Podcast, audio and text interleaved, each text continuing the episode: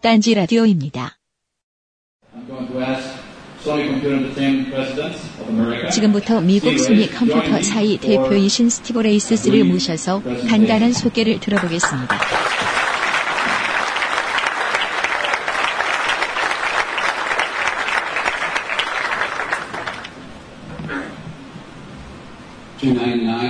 (299달러입니다)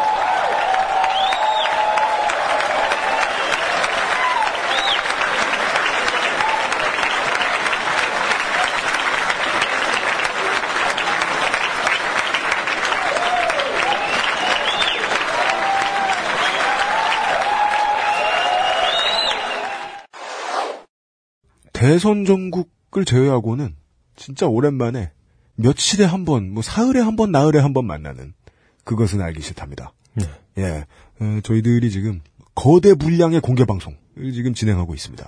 42회에 이어서 네. 43회의 실황 중계를 에, 들려드리기 위해서 네. 예, 지금 에, 이용하고 유엠 씨가 스튜디오에 앉아 있습니다. 네. 지금 이건 그 1회가 나가고 네. 한 일주일 있다가 지금 방송이 되고 있는 거죠. 아, 나흘 후에 방송됩니다. 나흘 후에 방송이에요. 어. 예, 이번 주 에, 여러분들이 듣고 계신 날은 8월 23일 예, 주말을 앞둔 시점입니다. 아, 히스테리 사건 파일 그것은 알기 싫다. 에브리온 TV, 자연의 슈퍼푸드 아로니아진, 도서출판 아포리아, 오존금칫솔, 주식회사 힘내요, 도서출판 글과 생각, 소다메이커 소다 스파클, 기능성 남성 속옷 바디뷰 프리미엄, 하이브리드 방탄필름 아마스, 건우축산, 건축우산 아니에요. 건우축산 추석 한우 세트가 함께합니다. 딴지 라디오입니다. 주성맞이 딴지마켓 초특가 기획상품 더 한우 라이브 한우를, 먹어야, 추석이, 끝난다. 2010년 구제역의 공포를 기억하십니까? 구제역 청정지대 전라남도가 키워낸 건강한 한우입니다. 화가 가득한 설을 먹으면 인간에게도 화가 쌓인다는 사실을 아십니까? 국내 최초 동물복지 조례에 의거 건강한 환경에서 행복하게 자란 한우입니다. 도축, 가공, 보관의 위생 상태가 불안하십니까? 전라남도 최초의 해썹 인증업체 건우축산이 보증합니다. 지금 바로 딴지마켓에 가보세요. 추석맞이 초특가 한우 선물 7종 세트를 한정 수량 오직 100세트만 선착순 예약하실 수 있습니다. 상품 예약은 9월 4일까지 가능하며 예약 상품은 9월 5일부터 12일 사이에 일괄 발송됩니다. 예약 고객에는 맛보기 한우 250g을 추가 증정해 드립니다. 서두르시라, 졸라.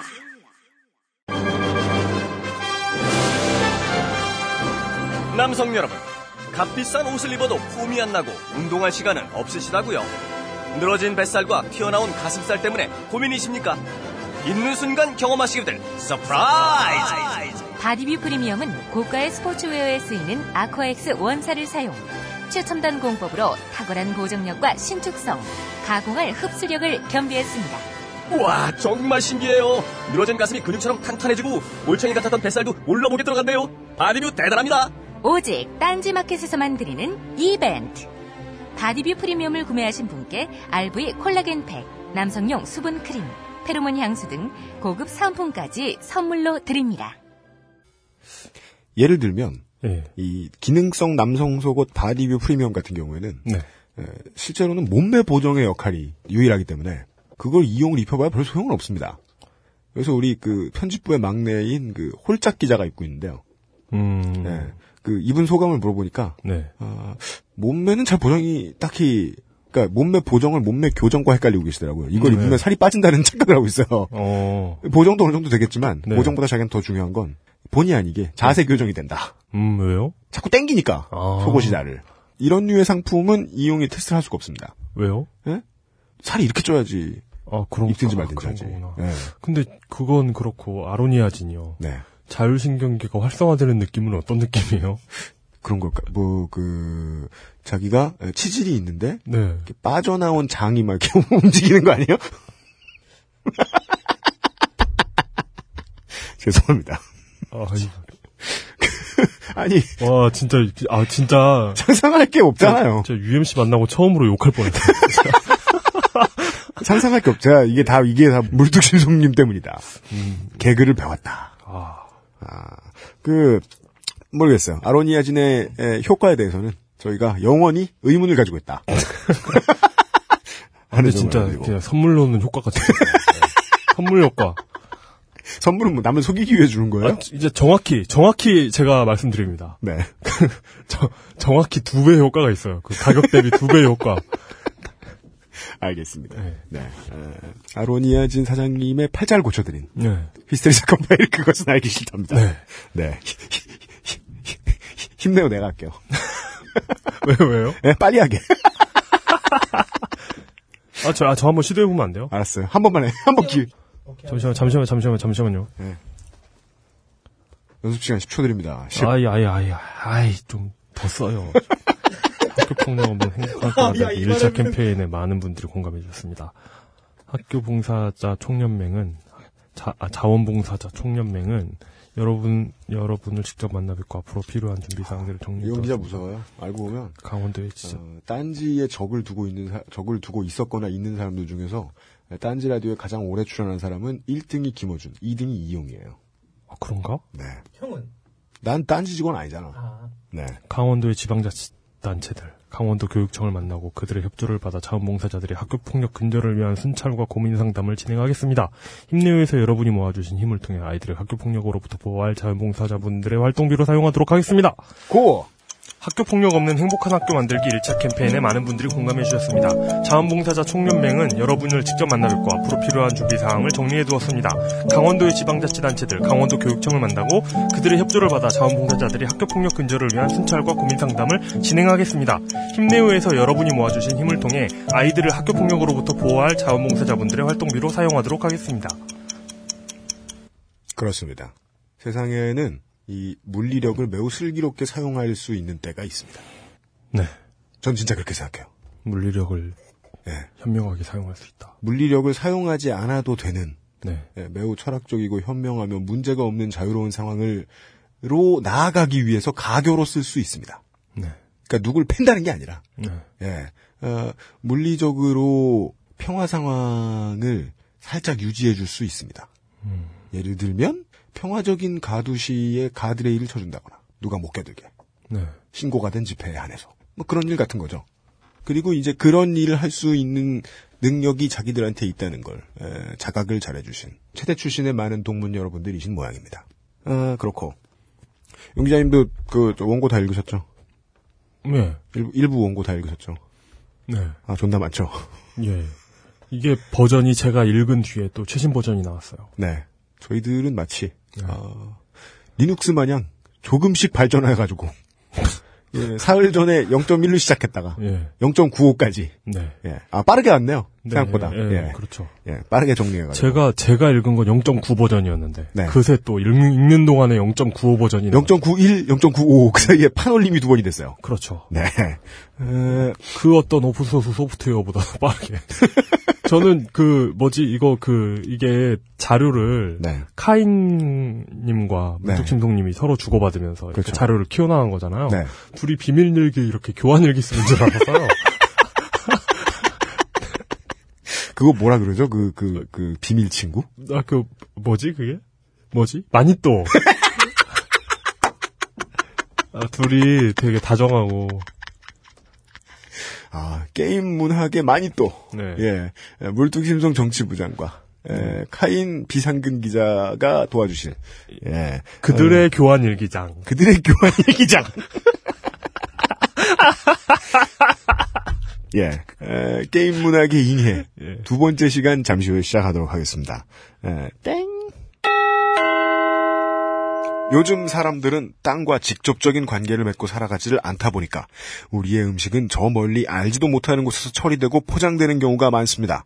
문제는 이를 어색하게 생각하기보다는 오히려 긍정적으로 보는 사람들이 많다는 겁니다. 자연은 문제가 있으니 반드시 화학물질로 처리해야 한다는 식이죠. 하지만 현지의 유기농 음식보다 더 값싼 음식을 제공한다는 주장은 치솟는 식비에 의해서 거짓말임이 밝혀졌고 공장형 농장에서 사육된 고기는 심장병, 비만, 삼림 파괴와 메탄가스 증가의 주요 원인으로 밝혀졌습니다.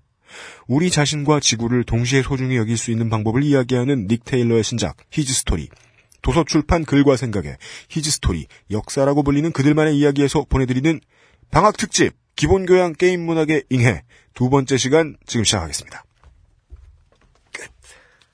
딴지 라디오입니다.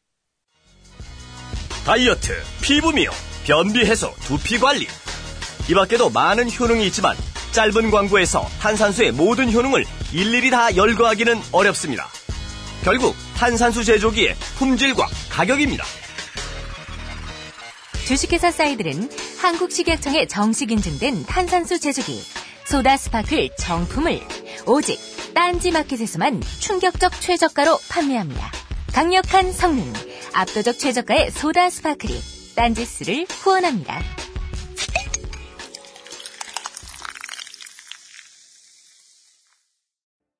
고객님 감사합니다. 무엇을 도와드릴까요? 아, 예, 저 금방 10분 전에 스마트폰 사간 사람인데요. 포장 뜯다가 떨어뜨려서요. 액정이 깨졌거든요. 네, 고객님. AS 되겠죠? 그럴 리가요, 고객님. 스마트폰 액정의 흠집이나 파손은 100% 고객님 가실이랍니다.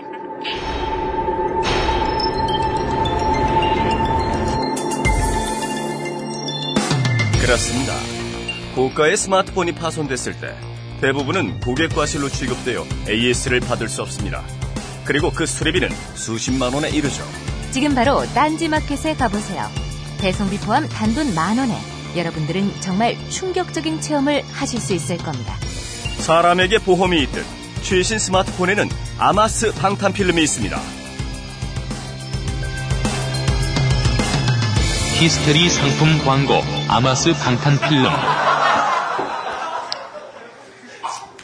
아, 네. 과- 광고의 quality 네. 이제 조만간 케이블 TV는 넘어서지 않을까요? 네. 아, 지역 케이블 방송. 지금 계속 유임 씨가 저를 곁눈질로 이렇게 이렇게 쳐다보고 있고 아. 자꾸 아까 10분 전이 생각나네요. 그 들어가자마자 혼났어요. 팔뚝 긁은 사람이 그렇게 혼내면 아, 혼낸 거. 아니야. 음. 아유, 혼내긴요. 예, 사- 살짝 화낸 거지. 아 아, 참, 그, 이따 끝나고 하면 너무 늦을 것 같아요, 미리. 네. 오늘 여기 혹시 저, 그 트위터 아이디 슐츠 쓰시는 분 오셨습니까? 왜 여기서 또 트위터리안 짓을 하세요? 저기 오셨, 저기 여기, 오셨네요. 하필 여기서 안 보여. 아, 그분이세요. 저분이 누구시냐면, 그, 마이크로소프트하고 시애틀 컴퓨터 프로덕트 사이에 그 사본, 그 계약서 사본까지 보내주신 아, 분이에요. 신, 갓. 네. 아, AS 전문 보조 진행자십니다. 신께서 오셨습니다. 아, 물뚱님 아까 저요 앞에 앉아 계신 여성분께서 알려주셨어요. 알타미라 동굴벽 하는 스페인에 있답니다. 야, 이- 이게 좋네, 공개- 공개 방송 좋네요. 어, 즉석에서 편집할 수. 있고. 그게, 그럼 프랑스엔 뭐가 있죠? 제가, 뭐든 있겠지. 제가 알기로는 그 IMF 때 프랑스에서 스페인으로 옮긴 거예요.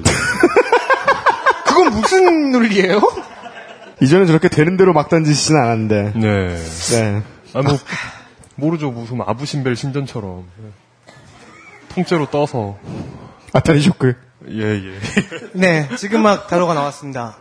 황금기가 끝나자마자 어쩌면 황금기를 끝내는 게 이 거품이 꺼지는 건데 거품이 꺼지자마자 게임 시장이 대공황이 와버립니다. 82년, 83년쯤인데요. 이걸 이제 아타리 쇼크라고 불러요. 왜냐면 아타리의 몰락과 같이 게임업계가 확- 아타리 쇼크. 아타리 쇼크. 예, 지금 우리가 할 얘기입니다. 자, 게임 시장은 70년대만 아, 네. 예. 어, 자, 잠깐 또 어, 유체이탈할 뻔했어. 쇼, 크 어. 어쨌든 게임 시장이 거품은 거품이 굉장히 많았던 것 같습니다. 그리고 거품이 사라지면 충격이 엄청난데 가장 불운이었던 것은 거품이 사라지던 시기, 시기에 미국 경제 사소하지만 어쨌든 불황이 또 겹쳤고 거기에 아타리의 막장어가 같이 겹쳤다는 건데 불행하게도 아타리는 시장을 선도하는 최초의 기업이었습니다. 그 시너지 효과가 엄청났어요. 아타리 내부에서 나왔다는 이런 대사가 있습니다. 나는 쓰레기를 카트리지에 넣어도 100만 개는 팔 수 있어. 아무거나 만들어서 팔아도 사람들이 사, 사줄 거라는 거죠. 성대모사 나왔죠. 자, 그러니까 대충 만들기 시작했다는 네. 건가요? 게임을? 그리고 가장 상위에서 기술력과 기획력을 갖고 있었던 인재들이 다 빠져나갔잖아요. 마지막까지 남았던 그 알 알콘마저도 퇴사해버리고 나서는 정말 쓸만한 개발자들이 별로 없었어요. 아하. 82년 중반부터 이제 게임 소비가 줄어들기 시작합니다. 설상가상으로 아타리 2600 VCS의 후속 기종인 5200의 컨트롤러 문제가 또 있었습니다. 상당히 안 좋았어요. 정말 안 좋았다고 얘기가 나와요. 딱 봐도 허접해 보여요. 저 컨트롤러가 헐, 뭐, 제대로 조작이 안 됐대요. 그러니까 아예 기능을 안 하는 건 아닌데, 사람들이 원하는 정도의 성능을 내주지 못한 거죠. 네. 근데 이제 결정타가 두 개의 게임입니다. 팩맨과 E.T. 82년 크리스마스에 발매됐다는 E.T. 게임입니다. 딱 봐도 예? 되게 시적이고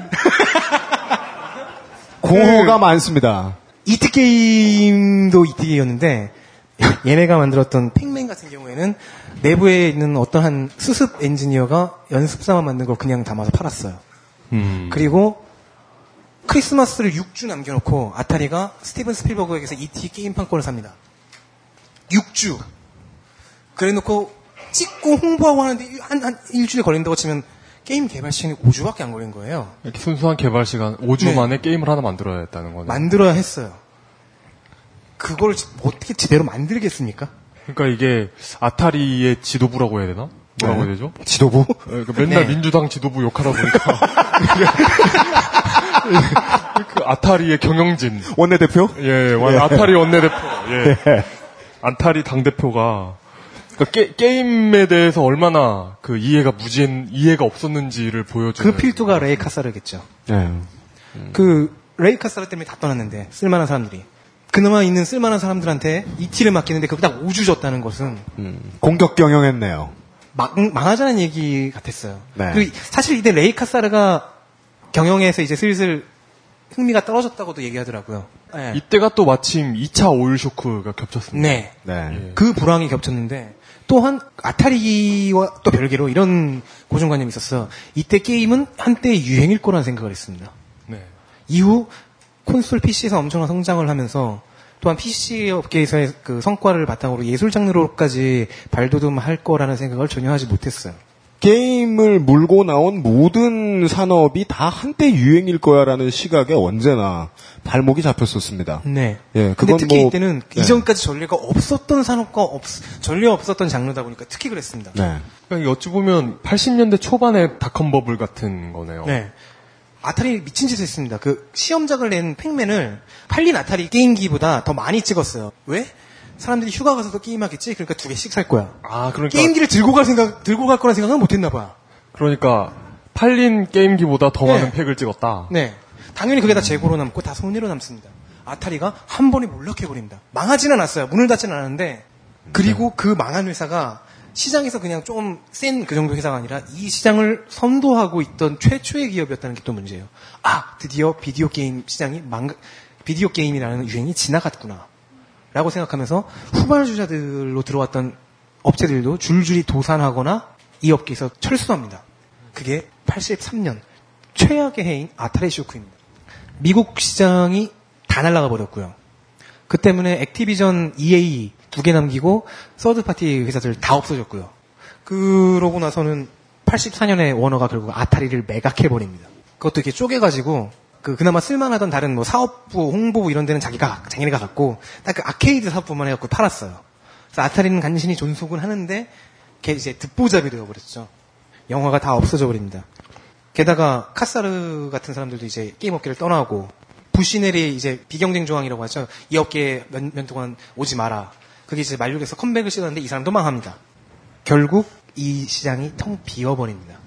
아타리 쇼크는 정말 큰 공항이었고 시장이 없어져 버렸어요. 게임기 시장이 증발해 버렸다, 미국에서. 네. 아케이드 시장은 그나 일단 뭐 아케이드에 오는 사람들 상대로 뭐 장사하면 되니까 망해도 어떻게 살아남을 수 있는데 문제는 가정용이었죠.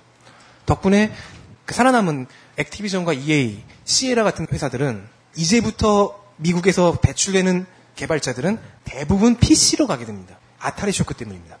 이때 이제 막 PC 게임 시장이 슬슬 태동하려고 하는데 아타리 쇼크로 크게 한번 펀치를 맞긴 했지만 가장 빨리 회복하고 살아납니다. 덕분에 인력들이 들어와서 즉 사람들의 생각과는 달리 게임 시장이 유행이 아니었다는 게 약간 증명이 된다고 할 수 있겠죠. 어, 아타리가 망하고 나서 이제 그 게임 시장이 완전히 붕괴하는 그, 그 상황 전체를 아타리 쇼크라고 하는데 그 아타리 쇼크가 사실상 83년도에 시작이 됩니다. 몇 년간 지속이 되죠. 저는 개인적으로 그 쇼크에 대해서 굉장히 바람직한 일이었다고 생각을 합니다. 왜냐하면 83년도부터 제가 고등학생이었어요. 그때도 고등학생이 있었나요? 그리고 83년도에는 이용 씨가 태어났죠. 그래서 저는 그 전에 태어났고요. 있거나 없거나 저는 상관없으니까 제가 또 나중에 게임 할 만큼 되니까 또 게임들이 많이 나오더라고요. 저는, 저는 전혀 관계없다고 생각합니다. 음. 아 그렇군요. 문제는 이제 아- 그 시장의 목을 쳐버렸던 아타리 쇼크 바로 다음입니다. 미국만 있는 게 아니잖아요. 미국이 물론 게임의 본토긴 하지만 아까 타이토 남코 세가 뭐 이런 이름들 나왔지 않습니까? 일본이 남아 있었던 겁니다. 그리고 일본에서 닌텐도가 야망을 키우기 시작합니다. 아타리 쇼크 직후입니다. 드디어 닌텐도가 나와. 네, 시장 상황이 이랬습니다. 아케이드는 정말 간신히 생존했고, 콘솔은 지리멸렬 했고, PC는 피해를 입었지만, 이제 막 태동한 시장이기 때문에, 아직 거품도 없었고, 그 당시 80년대는 일본 문명이 정점을 찍던 시기였죠.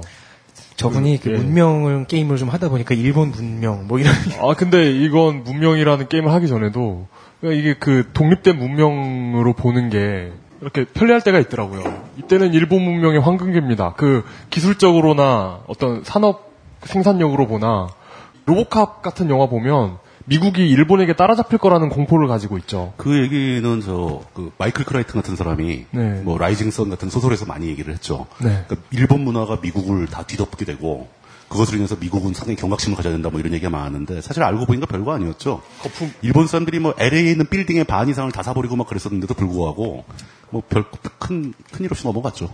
예. 그 Rising Sun이 욱일승천의 번역어지요. 그렇죠. 예. 예. 기술 산업이었던 게임기에 그 당시 최고의 기술 문명이었던 일본이 미국으로 역습해 오는 네. 거죠.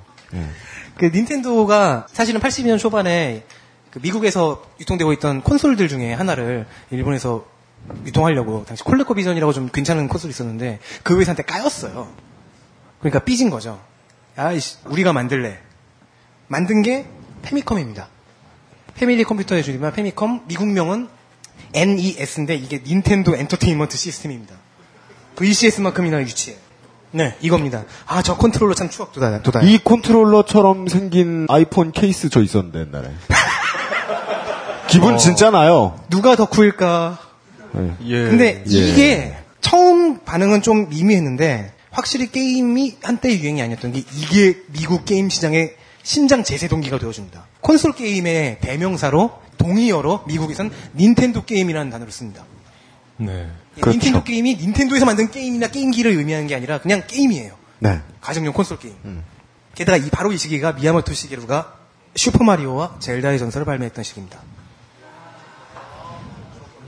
제 생각보다 관객의 연령층이 높네요. 86년으로 돼 있죠. 이게 되게 첫 반가워하시네요. 작품이 아닐 거예요. 86년작인데. 82년부터 80년대를 닌텐도가 지배를 해버린 거예요. 닌텐도의 성공 전략은 딱 하나입니다. 아타리가 몰락한 원인을 철저하게 분석했어요. 아타리의 첫 번째 몰락, 여러 가지 몰락 원인인데 가장 큰 게 발매되는 게임의 질이 떨어졌다는 거죠. 쓰레기를 넣어도 100만 개 카트리지를 팔 수 있다고 얘기했던 그런 식으로. 그래서 얘네들은 서드 파티 관리를 굉장히 계약을 라이센스를 줘서 우리 우리 기계 NES 페미컴에서 돌아가는 게임을 만들어도 좋다라는 라이센스를 굉장히 까다롭게 줍니다. 그래서 최초에는 미국에서 만든 게임 만드는 기업들은 그게 좀 불공정한 계약 같아서 안 했대요. 근데 이게 또 미국 기업들한테는 좀 악재가 된 게 페미컴이 NES라는 이름으로 대박치면서 유통된 게임이 다 일본 회사에서 만든 게임들이었던 거예요. 아타리는 닌텐도한테 시장을 다 뺏겨버렸습니다. 그래서 5200이 망했으니까 아타리 5200이 7800을 내놔봤습니다. 망했습니다. 이제부터 아타리가 간간히 이름이 날 텐데요. 다 아타리의 결론은 망했습니다로 나가요. 네. 어찌나 망했냐면은 이때, 이때 당시 세가에서 사소한 마크 3라는 게임 이름을 만들었거든요. 마스터 시스템이라고 불리는. 근데 그거에도 마- 밀렸어요. 게다가 닌텐도는 이때쯤에 콘솔만 먹진 않았는데요. 아타리 쇼크를 휴대용 게임기에서 강제했던 마텔사라는 것도 없어졌거든요. 어, 여기도 무주공산인 거예요. 그래서 Game and Watch라는 걸로 진출해 있었다가 게임보이라는 희대의 휴대용 게임기를 만들어서 휴대용 게임기 시장까지 먹어버립니다. 물론 휴대용 게임기 시장은 그 콘솔에 딸린 부속 시장이었는데 그것까지도 먹어버렸어요. 제국을 만든 거죠. 그, 그 마치 그 지구 그 페름기 트라이아스기 대멸종 이후에 뭐 맞아요. 딱 공룡. 공룡이 태어난 것과 같은 그리고 공룡이 전 지구를 덮었잖아요. 그리고 공룡 멸종되면 영장류가 덮었잖아요. 아닌가? 내가 잘못 알고 있나? 그랬나요? 그. 뒤는 몰라요. 이 사람은 익룡이라서. 그러니까 닌텐도가 성공하니까 이제 콘솔이 성공하는 방- 그 공식이 나온 거예요. 첫 번째, third party 질을 굉장히 높여라. 아무한테나 third party 주지 마라. 이게 요즘 애플이 취하는 전략입니다. 그리고 즉 이때 당시에는 당장 안 나오고 90, 그 89년, 90년대 초반쯤에 나오는 법칙인데 대신 first party 즉 자사가 만드는 게임도 정말 잘 만들어라. 근데 닌텐도는 이 두 가지를 다 만족하고 있었어요. third party 라이센스를 되게 짜게 주면서 질을 올렸고 자기들이 만든 건 젤다의 전설과 마리오, 동키콩 시리즈가 있었으니까요. killing title이 충분했습니다. 아까 얘기했던 그 젤다의 전설 고객센터 얘기를 다시 하면은 예를 들어서 이- 어 이거 있네. 200명의 인원이 결국 됐다고 했잖아요. 그 사람들이 받은 게 일주일 평균으로 전화 10만 통, 이메일 3,500통, 편지 1,900통. 이건 미국만 진 겁니다. 일본은 되지 않았어요. 그때 그러니까 콘솔 기반으로 최초의 이제 RPG가 네. 등장해서 사실상 최초는 아닌데 예, 예. 완성했죠. 사회적으로 인지도가 네. 있는 최초가 등장하면서 내놓을 때 사람들이 되게 불안했대요. 이렇게 뭐 대화문 많고 뭘 어떻게 해야 될지 모르는 게임이 히트할까. 그래서 전화 상담소를 만든 거였어요. 모르겠으니까 처음 보는 거 이거 신기하니까 다 전화를 건 거죠 그냥. 근데 1, 년 뒤에는 전화만 10만 통이 오는 곳이 됐죠. 그리고 89년에 어떤 도둑이 집을 털다가 페미컴이 있는 거예요. 어, 애니스다! 그리고 그거 게임하다가 잡혔어요.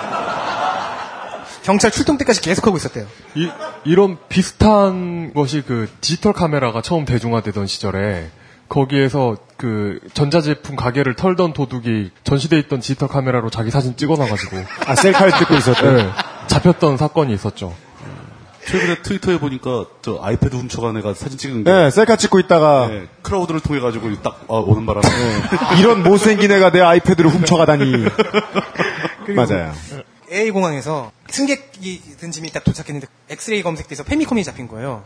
NES라고 써 있는데 미국명이 NES니까 이게 뭔지 모른 거야. 그 폭탄인 줄 알고 폭탄 처리반이었는데 폭탄 처리반도 경찰도 이걸 처음 본다는 거예요. 그래서 그냥 폭파해 버렸다는 얘기가 있습니다. 주인은 피눈물을 흘렸겠죠. 근데 이제 아까 세가 얘기가 나왔습니다. 그 닌텐도가 거의 다 먹어 90%를 먹었지만 아타리를 밀어내면서 세가가 등장하기 시작합니다. 이때부터 그 이야기가 나옵니다. 콘솔 전쟁 삼국지로 들어갑니다. 닌텐도 제국에 슬슬 흠집이 가해집니다. 영원한 제왕은 없는 법이니까요. 이 지금 이제 콘솔 전쟁 얘기로 갈 것 같은데 이 콘솔 전쟁은 PC의 발전하고 굉장히 비슷하면서 굉장히 다릅니다. 뭐랄까 비즈니스적인 관점에서 보면 좀 비슷하고요. 기술적인 관점에서 보면 굉장히 다르게 진행이 되죠. 업체들이 그러니까 예를 들어 뭐 PC에도 뭐 몇 개 대형 업체가 시장을 딱 양분을 하고 아니면 또 3분을 해서 막 갈 때 그때 발생한 현상하고 또 게임 업계를 닌텐도와 세가가 양분을 하고 나머지 이제 그 기타 등등이 또 한 부분을 차지하고 이렇게 했을 때 발생하는 거는 굉장히 그 유사한 사업적인 일들이 벌어집니다. PC 업계에서는 그 마케팅 경쟁 차원으로 써먹은 그 대표적인 아이템이 음. 8비트냐 16비트냐 32비트냐 이거 싸웠잖아요. 예. 게임기에서도 이거가 굉장히 유사한 반응 예. 일이 또 벌어집니다. 이 콘솔 전쟁이 예. 우리는 8비트 그래픽 프로세서로 썼다. 우리는 16비트다. 우리는 32비트 지롱 이런 걸로 싸우기 시작합니다. 근데 웃기는 건 PC는 그래도 뭐 지금 지금도 뭐 64비트가 거의 맥시멈이잖아요. PC에서는 32비트 OS 아니면 64비트 OS를 쓰죠. 예. 대부분 장비는 다 64비트일 거고. 네. 근데 그거는 그 CPU에서 처리하는 한 번에 처리하는 그 데이터의 비트 수라고 명확한 기준이 딱 있는 거거든요. 그러니까 별로 발전이 안 되는 겁니다. 근데 콘- 게임기 광고는 128비트 blah blah 하는 거 우리 많이 봤었습니다. 그렇죠. 그럼 도대체 그게 뭐냐? 최근에 그렇죠. 어. 그러면 이게 혹시 콘솔이 우리가 PC에서 일찍이 상상하지 못했던 엄청나게 좋은 장비들이냐? 그건 아니잖아요. 뜯어보면 싸요. 예, 오히려 더, 더 느린 CPU가 들어있고 더 느린 칩들이 쓰인다 이거죠. 근데 그럼 그 사람들이 얘기하는 비트는 뭐냐? 그거는 주로 그래픽하고 관련이 되어 있습니다. 그래픽 처리 장치에서 쓰이는 거지, 그게 뭐 비트 수가 높다고 해서 PC 장비가 빨라지는 건 아니고, 그냥 그림을, 그래픽을 좀더더 빠르게 처리할 수 있다. 이 정도. 그것도 일종의 그러니까 기술적인 내용이 크게 정확하지 않게 마케팅 차원에서 쓰이는 경쟁용으로 그냥 채택이 된 것 뿐이죠. 그냥 그 콘솔 전쟁에 나오는 그 비트수 전쟁은 그런 개념으로 이해하시면 될 겁니다. 크게 중요하지 않은 걸로. 네. 콘솔 전쟁 첫 번째가 열리는 시기는 87년입니다. 지금부터는 거의 뭐 한 2배속, 4배속으로 감아야 됩니다. 왜냐면 그 이 전쟁 자체가 게임의 장르적인 발전과는 큰 상관이 없었기 때문이에요. 물론 중간중간에 그 killing title들을 얘기하겠지만은 그리고 재밌는 건 이게 삼국지 같은 형태로 돌아간다는 거지만 자 어쨌든 위나라에 해당하는 1위가 닌텐도가 있습니다. 8비트 콘솔로 그 그래픽 chipset을 8비트로 쓰고 있는 페미컴이 군림을 하고 있습니다. 세가가 슬슬 도전장을 내밉니다. 87년입니다. 이제 시작이 됩니다. 일본에 좀 득- 이렇게 말하면 좀 그 회사에 미안하겠지만 NEC라는 좀 듣보잡 회사가 아니, 근데 우리 고소해? 우리? NE, NEC가, NEC가 게임 업계에서는 듣보잡이지만 아, 그 우리는 게임 업계 얘기하는 거잖아요. 일본 IT 업계에서는 당시 최강이었어. 어쨌든 게임 업계에서 듣보잡 왜냐면은 이때 저게 그렇게 신나는 얘기인가 봐. 8비트 감동받았네, 너무 생경해서. 7은 최고지만 9는 아니야. 어, NEC가 발매한 콘솔이 8비트짜리였는데 어, PC 엔진 미국명 터보 그래픽스 16입니다. 네. 그래픽을 얘네가 처음으로 16비트 프로세, 프로세서를 써서 16을 달고서 공격적인 마케팅을 했고 재밌는 건 얘네가 최초로 CD롬이 달려 있었던 콘솔입니다. 아, 망했습니다. 그러니까 CD가 등장했다는데 의의를 둘 수. 있네요. 예. 그리고 그 시- 진짜 16비트라는 홍보 문구를 선점한 게 이제 후발주자였던 세가였습니다. 여기서 이제 메가 드라이브 나오죠. 미국명 제네시스 88년입니다. 이때 광고로 세가와 닌텐도가 싸웠어요 서로 diss를 하죠. 그 세가는 우리는 닌텐도가 할 수 없는 걸 합니다. 그럼 닌텐도는 그거 우리가 할 수 있었습니다. 뭐 이런 식으로 광고에서 싸웁니다. 근데 결국 닌텐도는 가장 현명한 선택인 무시하기, 품위 있게 무시하기를 합니다. 초딩들의 리플 진흙탕 싸움의 최고 기술이죠. 페미컴으로도 충분히 재미를 보고 있었거든요. 예. 닌텐도는 이때부터 이 전략을 쓰는 게 늦게 들어가도 확실하게 들어간다였습니다. 당분간은 이게 먹히죠. 그리고 대신에 이 사람이 여기 그 닌텐도가 했던 일은 그 동키콩의 아케이드 기기를 만들었던 무서운 엔지니어 요코다 군페이가 만든 게임보이가 이때 88년에 나옵니다. 닌텐도 제국이 콘솔 쪽에서 조금씩 흔들리지만 어쨌든 굳건했고 휴대용 게임기에서는 누구도 넘보지 못합니다. 아타리가 아타리 링크스라는 휴대용 게임기를 발매해 보는데 역시 망합니다. 링 닌텐도, 세가 그리고 불쌍한 3위 NEC가 있었는데 세가가 먼저 메가 드라이브를 내놨죠. NEC가 엔진을 내놨죠. 그리고 90년에 드디어 슈퍼 페미컴이 나옵니다. 닌텐도의 16비트 콘솔입니다. 제일 16비트 기기를 늦게 낸 닌텐도가 매출은 최고였습니다. 당시 최고 killing title이었던 슈퍼마리오 브라더스 3 때문입니다. 넘겨요.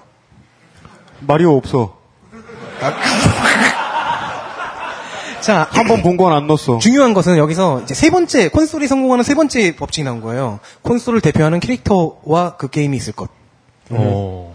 닌텐도에겐 마리오가 있었던 거죠. NEC에겐와 아타리에겐 아무것도 없었고요. 그리고 세가는 자기들의 캐릭터가 필요하다는 생각을 합니다. 만들어진 것이 소닉 더 해지호. 네. 이 1차 콘솔 전쟁에서 세가와 닌텐도가 1, 2위로 나갔고 이제 NEC와 아타리는 대꿀멍. 이후 NEC가 내놓은 게 32비트 시장에다가 PC FX를 내놓긴 했는데 역시나 망했습니다. 이후 NEC라는 이름 등장하지 않습니다. 그리고 32비트로 가는 게 또 다른 건데 3DO라는 기종이 하나 나와요. EA의 창립자가 또 다른 회사 만들어서 내놨는데 더 이상의 32비트 게임은 없다라는 카- 카피를 우리나라에도 광고가 들어왔던 게 기억해요. 그 음박으로 된 이상한 사이버틱한 옷 입고 이렇게 CD를 이렇게 내밀고서 CD롬 중심으로 구성되는 최초의 게임기였고 굉장히 스펙이 좋았습니다. 근데 엄청난 실수를 했죠. first party 게임을 발매하지 않았습니다. 닌텐도의 법칙에 따르면 그러면 이게 콘솔 성공 법칙 셋 중에 하나잖아요. 당연히 망합니다. 이후 동명의 회사인 3DO는 게임 개발 회사로만 바뀝니다. 이때쯤 뭐 SNK에서 뭐 24비트, 24비트는 뭐야? 네오지오라는 콘솔을 발매하는데 역시 역사 속으로 사라집니다. 이 90년 슈퍼 패미컴이라는 게 나오던 90년 11월 20일 일본에서 난리가 납니다. 일단 엄청나게 많은 수의 직장인들이 몸이 아파서 직장에 늦게 출근하겠다고 얘기합니다. 하나같이 꾀병입니다. 그리고 그 사람들이 도로로 쏟아져 나왔어요. 아프다면서. 예약 주문은 150만이었는데 일본에서 초기 생산 수량이 30만 된 거예요. 폭동 비슷한 분위기까지 왔습니다. 결국 그 상황을 간신히 넘기고 나서 일본 정부가 닌텐도와 게임 개발 업체에다가 공문을 보냅니다. 앞으로는 발매일을 주말로 잡아달라. 네. 물론 세가의 메가 드라이브도 굉장히 선전했습니다. 일본에선 닌텐도가 거의 다 먹었지만 미국에선 세가가 꽤 선전을 했습니다. 닌텐도가 killing title이 좀 더 많았어요. 근데 반면에 이제 서드 파티를 많이 확보한 것은 세가 쪽이 좀 더 나왔습니다. 그래서 93년에는 이제 미국 어린애들을 대상으로 캐릭터 조사 앙케이트를 했는데 미키 마우스를 이 소닉과 마리오가 앞질러 버립니다. 볼 일이 더 많을 테니까요. 네. 그리고 90년대로 넘어옵니다. 90년에 이제 슈퍼 패미컴이 나왔죠. 91년에 그냥 저냥 먹고만 살고 있던 아케이드 쪽에서 캡콤이라는 작은 회사가 만든 스트리트 파이터 2가 나와버립니다. 네. 광고에도 이렇게 써있네요. 시장을 견인한 대작. 네. 왜냐면 아케이드라는 시장을 이게 살렸고요. 그 다음에 이 1대1 대전 격투라는 그 장르를 사실상 boom up 시켜버렸습니다. 이 이후에 이 계보에서 나오는 게임들 다 기억하실 겁니다. 버추어 파이터, 철권, 데드 오어 얼라이브, 킹 오브 파이터즈. 이거 토대로 캡콤이 엄청나게 성장해버리죠. 그리고 이때부터 한 가지 또 공식이 또 하나 생겨납니다. 아케이드에서 게임을 한번 실험해보라. 성공하면 그거는 콘솔과 PC 시장으로 이식해도 성공한다. 아, 아케이드에서 성공하면 네. 콘솔도 성공한다. 아케이드가 이때부터 실험장이 되는 거죠. test bed라고 네. 합니다. 예. 네, 죄송합니다. 안 죄송할 건 없어요. 진듯이 죄송합니다. 그러니까 그거는 저 사업적으로 보면 충분히 이해가 가죠. 네. 아케이드는 일단 장비 대수를 많이 안 만들어도 됩니다. 거의 네. 수공업처럼 뽑는 거니까. 예. 그리고 가게에 깔아놓고 이게 인기가 있는, 있는지 없는지는 돈통을 뜯어보면 알잖아요. 동전이 많이 들어와 있으면 이건 성공한다라는 걸 네. 금방 알 수 있는 겁니다. 그러니까 test bed로 삼기 딱 좋은 시장인 거죠. 예. 그리고 32비트 시대가 어, 슬슬 열리기 시작합니다. 이제 92년에 아까 말했던 그 3DO 최초로 CD롬으로만 구동되는 이제 롬 카트리지가 없는 팩 꽂는 게 아닌 3D가 나왔는데 이제 95년쯤부터부터 이제 시작이 된다고 하는데 32비트라고 하는 것들이 오. 근데 이제 문제가 있어 생겼어요. 어, 이- 뭐, 오카모토 요시키 안 하는 거구나. 뺐어요. 중요한 사람 아니야 여기선. 아, 진짜? 네. 알았어, 넘어갈게. 아, 네. 버추어 파이터죠. 청취자 여러분, 저희들은 지금 어, 간단한 프레젠테이션을 보고 있는데 저희들이 지금 보고 있는 화면이 버추어 파이터 플레이 화면입니다. 원이네요. 그 이상한 게 제가 보고 있으면서 제가 어렸던 시절에는 강남역 한복판에 목이 제일 좋은 곳 1층에 오락실이 있었습니다. 네. 그리고 거기에 센터에는 그 당시에 제일 잘 나가던 게임이 있었거든요. 제가 중학교 1학년 때였나 그때 가운데 있던 물건이 버추어 파이터였던 걸로 기억을 하는데 저는 그걸 보면서 우와 실제 같다라고 생각했던 생각이 나서 아 그 당시로서는 사람은 스스로를 얼마나 잘 속이는가. 이런 이런 polygon이라고 하죠. polygon을 이용한 3차원 그래픽이 물론 polygon을 이용한 게임은 막 70년대에도 있었는데 이렇게나 3차원의 감각을 주는 게임은 버추어 파이터가 사실상 처음이었습니다. 네. 완전히 처음은 아니지만 70년대 polygon이 있었어요? polygon 기법을 사용한 게임이 하나는 있었어요. 쓴 거 기억은 나는 것 같은데요. 근데 거기는 텍스처를 안 입혀가지고 네, 네. texture까지는 선만 있었죠. 선만. 네. 본방을 들으시면 휙 하고 여자분이 polygon에 대해 설명하실 겁니다. polygon이란 주로 3D 컴퓨터 그래픽에서 면의 조합으로 물체를 표현할 때의 표현 요소들을 일컫는 말입니다. 게임기에서는 초당 처리 가능한 polygon의 수를 가지고 기계 성능에 비교에 사용하기도 하지요. 근데 이. 버추어 파이터가 왜 중요하냐면은 아, 이게 아케이드에서도 성공했는데 95년에 세가가 내놓은 세턴의 killing title이었습니다. 세가 세턴. 네. 메가드라이브로 큰 재미를 봤던 세가가 역시나 최초로 내놓았죠. 세턴입니다. 예. 그런데 지금 삼국지라고 했잖아요. 아직 세가랑 닌텐도밖에 없는데 제3의 플레이어가 등장합니다. 새 회사 이름 하나 나옵니다. 소니입니다. 소니는 닌텐도랑 비슷합니다. 왜냐면요, 세가가 세턴을 한창 연구 개발하고 있을 당시에 닌텐도가 자기네 32비트 콘솔을 소니와 합작해서 연구 개발하겠다고 발표를 했어요. 근데 발표해놓고서 막상 계약서 쓰려고 보니까 소니가 무서웠던 거예요. 우리네 개발 기술이랑 경영 기술이나 이런 데 흘러 들어가지 않을까? 끊어버립니다. 닌텐도는 대신에 필립스랑 계약을 하는데 결국 나오진 않아요. 그 프로젝트는 말아먹습니다. 문제는 낙동강 오리알이는 소니였습니다. 대박 삐졌습니다. 닌텐도가 맨 처음에 그 미국에 있는 콘솔 하나 콜레코비전이라는 그거 일본에서 유통을 하다가 뺀지 먹고 삐져서 만든 게 페미콤인데 소니도 삐져서 만든 게 플레이스테이션입니다.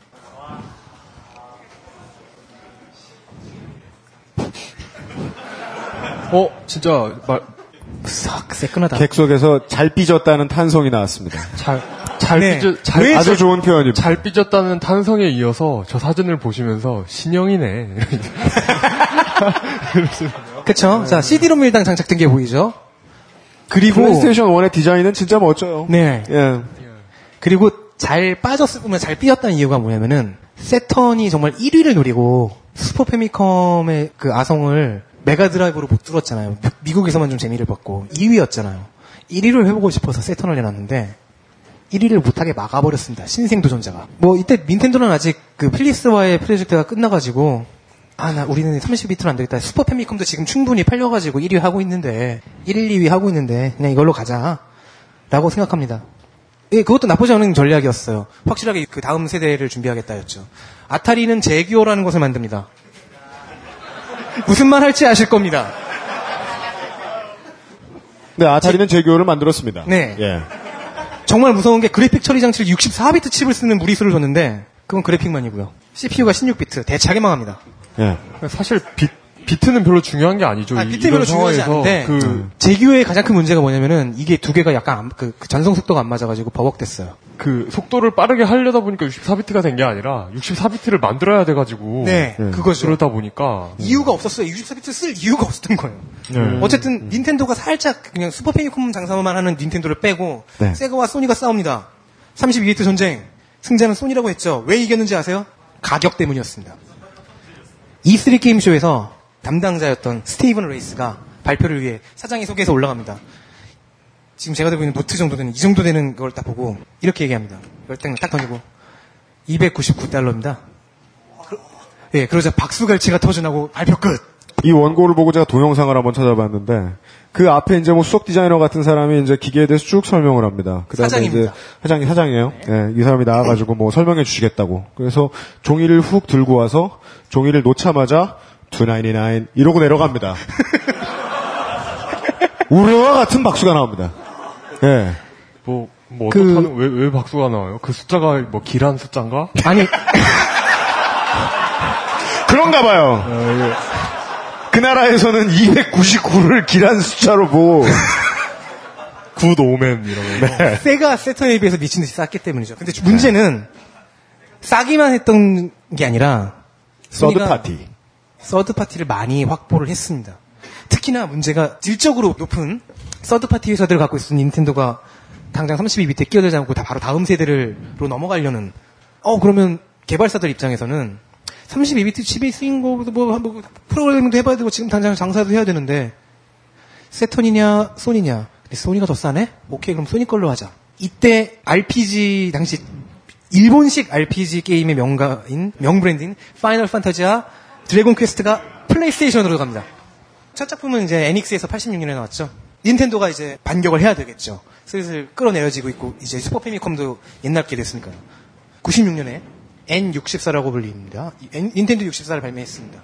꽤 선전했어요. 근데 97년이 되니까 역전당합니다. 왜냐? 이때부터 닌텐도 제국이 금이 간 거죠. 이미 시장 CD 시장이 됐는데 카트리지 방식을 고수해 버립니다. 옛날 방식을 고집했던 게 맨 처음 미국에 진출할 때 서드 파티를 완- 그 회사들을 완벽하게 통제했다고 했잖아요. 그 버릇이 아직 안 없어진 거예요. 제가 봤던 게임 잡지에서는 이 N64에 대해서 더 이상 나의 타이틀에 스티커가 떨어지는 것을 걱정하고 싶지 않다. 라는 제목으로 혹평을 했던 게 기억이 납니다. 네.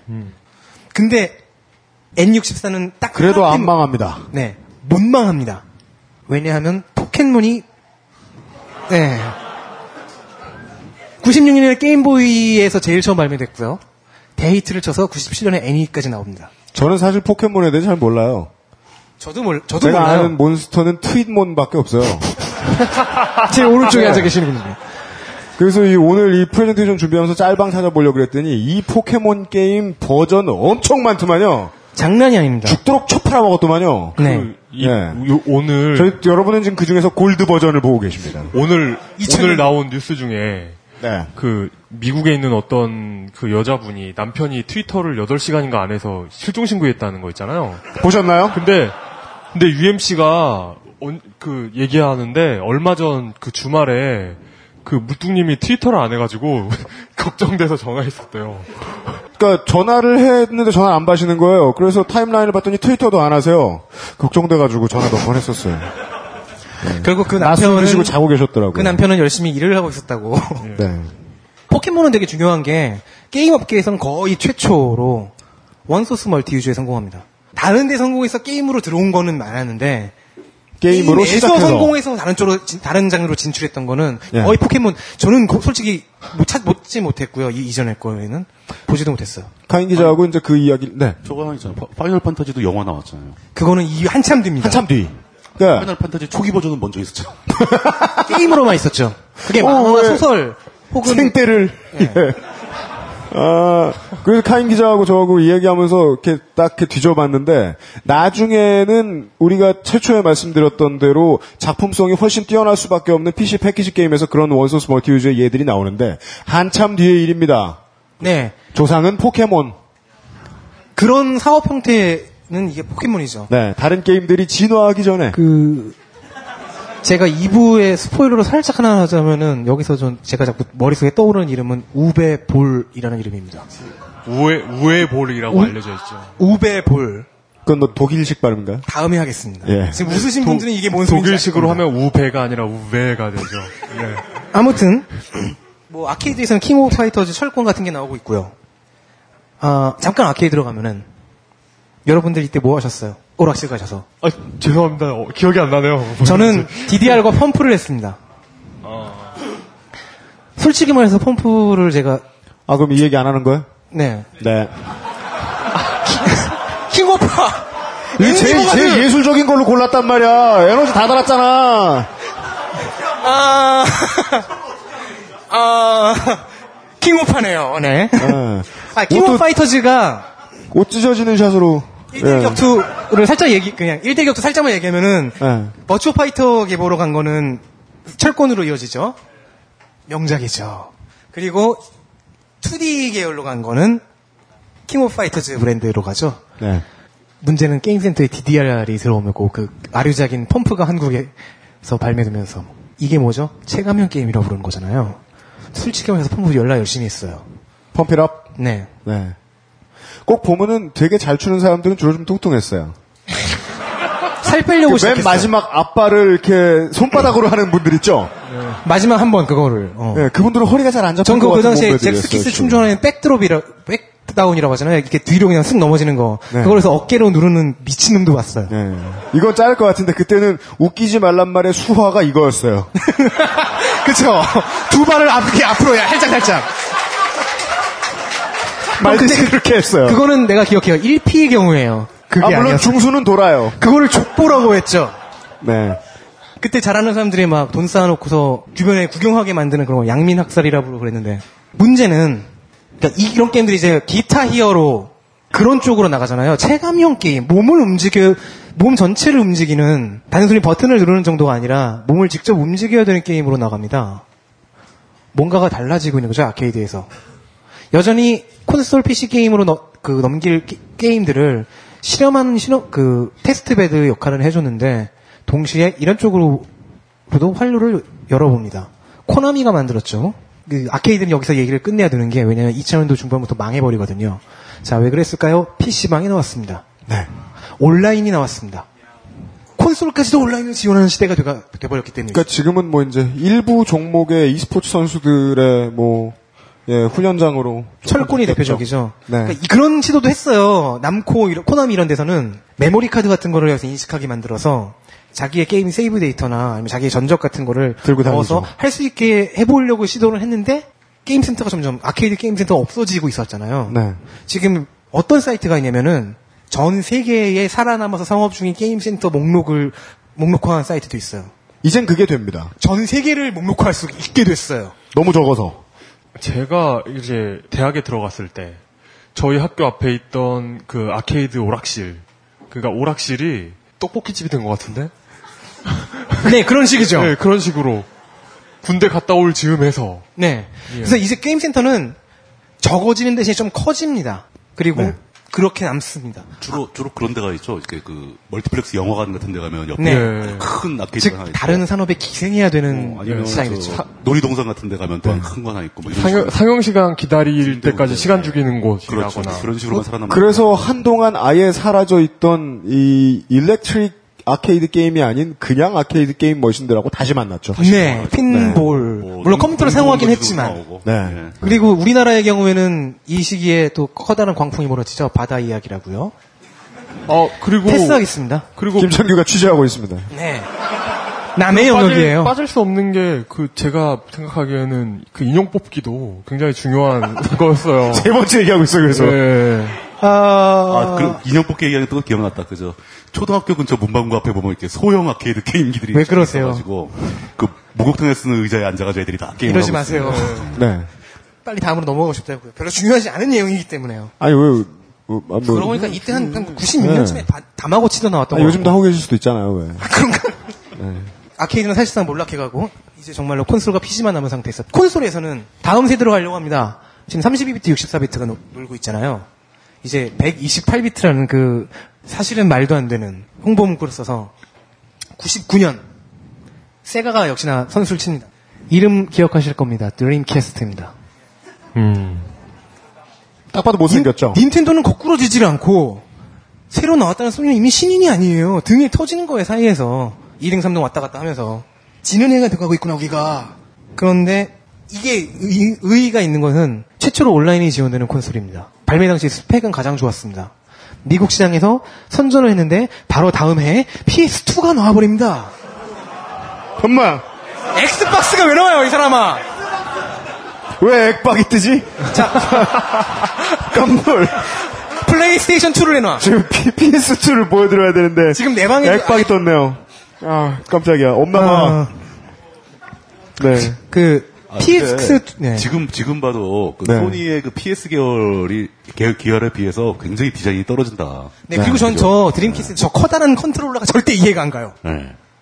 참 못 직접, 만들었네요. 직접 본 적이 없어. 이 당시 게임 잡지 기억합니다. 그때 예를 들어서 제일 앞에 세가 새턴 코너가 있었고 그 세가 새턴의 게임들을 소개하거나 공략하는 그 페이지가 끝나면 PS가 플레이스테이션으로 갔고 그 다음에 뭐 PC 엔진이니 닌텐도 64니 그런 것들 다루고 했는데 저 전방향 키 말고 사방향 키의 크기를 보니까 저 컨트롤러의 크기를 알 수 있네요. 네. 예. 저 액정인가요? 드림캐스트가 게? 발매되고 나서 그 게임 잡- 그런 게임 잡지에서? 한 두 달 정도 드림캐스트 다루고 없어졌습니다. 그냥 사라졌어요. 저 리모컨으로 뭘 했을까요? 만보기 아니에요? 혈당계 비슷하네요. 생긴 게. 에? 지금 답이 나왔어요. 뭐라고요? 저 큰 게 메모리 카드였어요. 메모리 카드라고요? 어. 님 저건 카드가 아니에요. 저거 자체가 무슨 아, 예. 저거 자체가 촉- 엄청나게 아. 극소형의 저거를 네. 컨트롤러 앞에다 꽂는 거래. 저거 자체가 근데 극소형의 휴대용 게임기랑 어- 얼추 비슷한 크기였어요. 아, 네. 이거 무슨 덕력 showdown 이런 거 같네요. 누가 누가 적은 단서로 많은 걸 우승자는 이 안에 있어요. 예. 그 문제는 이제 플레이스테이션 2였습니다. 소니의 전략은 우리 게임기는 가정용품이 되고 싶다였어요. 그래서 PS2에선 DVD가 돌아갔습니다. 초창기 발매 그렇죠. 초창기에 그 killing title이 좀 늦게 나오는 바람에 할 게임이 별로 없었는데 그래서 PS2는 맨 처음에 DVD를 보는 용도로 많이 사용됐어요. 네. PS2에 DVD 플레이어를 장착한 건 굉장히 좋은 아이디어였던 것 같아요. 트로이 목마 전략이죠. 이, 이 게임기는 게임만 할 수 있는 게 아니라 다른 것도 할 수 있지 이런. 아, 그런 게 아니라 그 저 아저씨들이 음. PS2를 살때 음. 부인한테 속입니다. 뭐 경험이십니까? 네, 전과자네요. 제가 보기에도. 이것은 게임기가 아니라 DVD 플레이어야. 그러고 제가 아는 리모컨이 참 편하게 생겼지. 유선인 게 문제지만. 제가 아는 뭐 프로 래퍼 한 명도 그렇게 해서 샀습니다. 어머니한테 이거 DVD 플레이어라고. 전 아니에요. 네. 세가가 무너져 버렸습니다. 바로 다음에. 네. 2000년도에 PS2가 발매됐으니까요. 이때 세가는, 세가는 요즘 뭐예요? 게임 만들어요, 그냥. 아. 아케이드랑 콘솔 쪽에서 그냥 게임만 만들어요. 아, 친구 그냥 안부 그냥 못 듣- 서, 서드 파티가 된 거예요? 네. 네.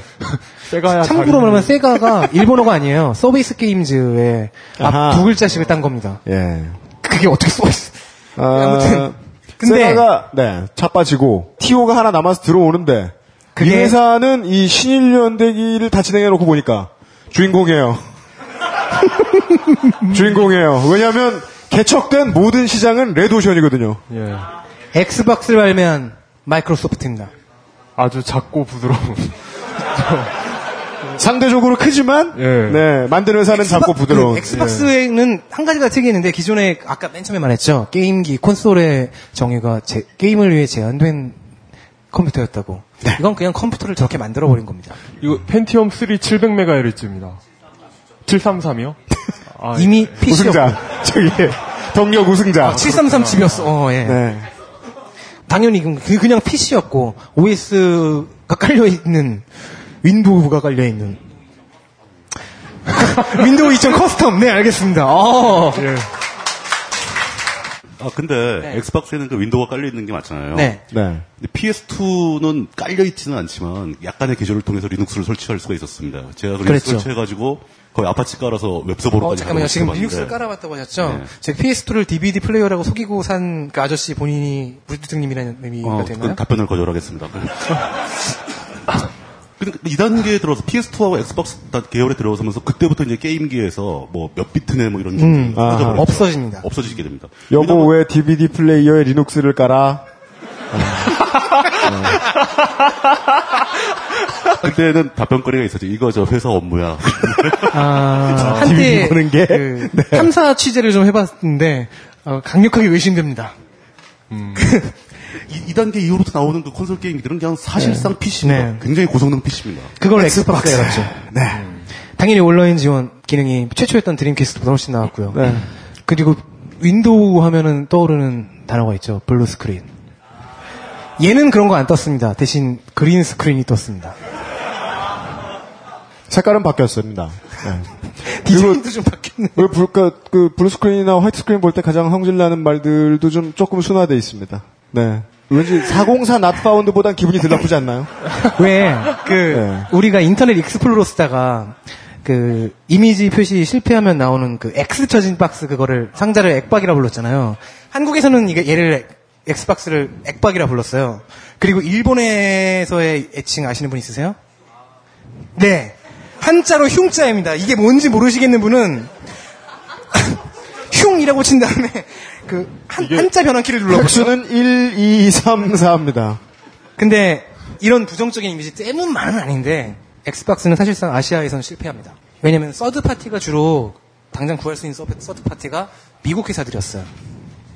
드디어 미국 회사 가 다시 나타난 거잖아요. 아타리가 재규어로 쫄딱 망해버린 다음에 미국 개발사들이 아까 말했잖아요. 아타리 쇼크 이후는 대부분 PC로 갔다고. 즉 콘솔 시장까지 진출해줄 만한 괜찮은 그 회사가 많지 않았던 거예요.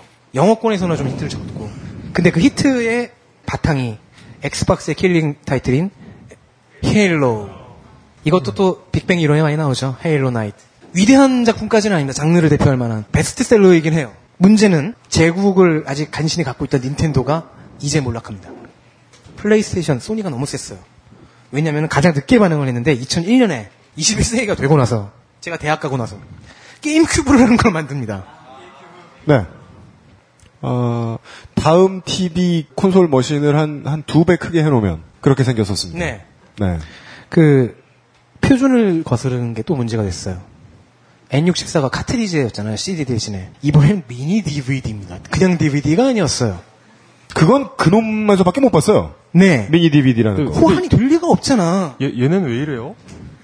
왜, 왜 이렇게 독자 교육으로 가는 거죠? 이때 서드 파티가 엄청나게 떠나버립니다. 근데 소니가 부동일이 됐고요. 세가 망했는데 MS는 어 그런 대로 도전할 만하다. 세가 뒤를 이을 만하다. 닌텐도는 이제 한물간 퇴물꾼데 PS는 이 당시에 인류의 유산 같은 취급을 받았어요. 어떤 루머가 있었냐면은 사담 후세인의 명- 그 밀명을 받아 이라크 요원들이 미국에서 PS2를 수천 대 사가기 위해 암약하고 있다. 아니다. 사실은 PS1을 사가는 거였다더라. 뭐 이런 이상한 얘기들이 자꾸 나옵니다. 그, 그 네. 후세인과 관, 후세인 군대와 관련된 이런 이야기는 많은 것 같아요. 그 후세인이 음. 블랙호크 다운을 미국, 미국을 대응하는 전략을 세우기 위해 부하들과 많이 봤다는 얘기도 있거든요. 그만. 하등 상, 하등 상관이었구나. PS2를 사가지고 DVD로. 그러니까, 어, 그걸 수천 대를 사서 그러니까 결국 사담 후세인은 이런 미국 문화를 굉장히 아니, 이렇게 네. 근데 이 사담 후세인. 부모의 미국 그렇게 잘 골자는 알면 아마존에서 사지. 예, 이 골자는 예. 그러게요. 그 자국 내에서 생산이 안 되는 부품 정밀 기기가 PS2 안에 들어가 있었기 때문이다라는 얘기였어요. 네. 물론 루머였죠. 근데 이제 닌텐도 제국이 콘솔에서는 게임 큐브로 맛이 갔는데 어, 휴대용 게임기 쪽 portable 시장에서는 간신히 그냥 지속해 나갑니다. 왜냐면 게임보이 이후는 닌텐도의 독점 8, 90%가 이쪽이었죠. 2001년에 이제 게임보이를 게임보이 어드밴스라고 발전시켰다가 네. 경쟁 상대가 없어요. 물론 소니가 등장해서 조금 얘기가 달라집니다. 네. 2004년에 뭐가 나왔죠? PSP가 발매됐습니다. 소니가 만들었으니까 닌텐도가 패퇴할 것 같았는데 닌텐도가 방어를 예, 성공합니다. 왜냐고요? NDS가 나왔잖아요. 이때부터 우리나라에도 닌텐도가 휴대용 게임기를 가리키는 대명사가 되고 있죠. 제가 처음 PSP를 산, 샀을 때 저기 저 머리 크고 둠가이 닮은 저 인간이 PSP 너를 병신으로 만들 것이다. 아, 라고 악담을 제, 쳐보- 제가 아니에요. 머리 큰 사람이 둘인데 제가 아니에요. 너클볼러님이에요. 안에 있어요. 근데 그 PSP가 실수한 게 그 게임 큐브와 똑같은 실수를 합니다. 업계 표준, 세계 표준을 무시하고 UMD라는 저장 매체를 이용합니다. 네. 미니 CD 같은 게 아니라 그냥 자기네 오리지널이에요. 메모리 스틱을 뛰어넘는 실패작. 그러니까 네. 소니가 메모리 스틱과 UMD라는 이상한 짓을 하면서 시장 개척을 의도했나? 근데 어쨌든 둘 다 사라집니다. 소니는 원래부터 그런 짓 잘했어요. 그 음. 최초에 베타 저 베타 테이프 만들 때도 그, 때 UMC가 저한테. PSP는 왜 샀냐며 이렇게 욕을 할 때 NDS가 나오고 광고를 하는데 장동건과 이나영이 나와서 간지나더라고요. 잘못 선택했다는 생각을 했어요. 근데 물론 제- 제거 훔쳐간 그 새끼는 언젠가 만나면 죽여버릴 겁니다. 근- 되게 물건 잘 잃어버려요. 그리고 근데 하여튼 그 소니가 그. 예전에 그 MP3 말고 독자 구경 만들려고도 했어요. 그 네, 음악 네. 파일에 아, 예. 미친 짓 좀 했어요. 아, 아, 뭐 뭐였더라 이름이? 어쨌든 간에 어쨌든 간에 휴대용 포터블 시장에서는 닌텐도가 부동의 1위고요. 결코 끌어낼 수 없고 그 다음에 소니가 좀 따라가는 정도인데 네. 지금 2010년에 3DS 나왔죠. 약간 홀로그램스러운 이상한 3D 지원해주는 3D 네. 영상 지원해주는. 그뭐 원하지 않을 때도 막 화면이 떠오른다면서요? 네. 요- 그리고 그 다음에 2011년에 PS 비타 나왔죠. 근데 이래도 아직 닌텐도는 떨어지지 않고 있습니다. 예상 외의 대우병. 이, 이- 이런 것도 우리 우리 그 이런 거 우리가 만들면 돈 많이 벌지 않겠냐고 말씀하시던 그분이. 네, 그게 생각납니다. NDS 시절이죠. 예. 잠깐 이야기가 그쪽 2010년 쪽으로 갔는데 뭐 포터블 얘기도 거기서 끝나고 중요한 건 이제 현재죠. 2000년부터 현재. 왜냐하면은 세가의 뒤를 이은 MS가 세가 짓을 배웠는지 차세대 빨리 발매합니다. 엑스박스 360이죠. 엑스박스 360입니다.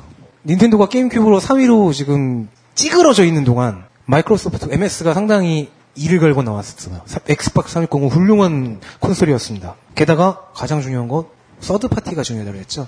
이, 이 기기에서 게임 만들어주는 회사들, 그 회사들한테 라이센스를 많이, 좋은 회사들에게 라이센스를 줘야 되는데, 많이 다양하고 두터워집니다. 헤일로는 여전했지만요. 뭐, 선수를 친 덕이었는지, PS3라는 동, 당시 최고의 스펙을 자랑하던 기기가 나왔음에도 불구하고 좋은 서드 파티가 나왔습니다. 근데 이제 그 이유 중 하나가 PS3에 플레이스테이션 3에서 게임을 개발하는 개발 환경이 엿 같아졌대요.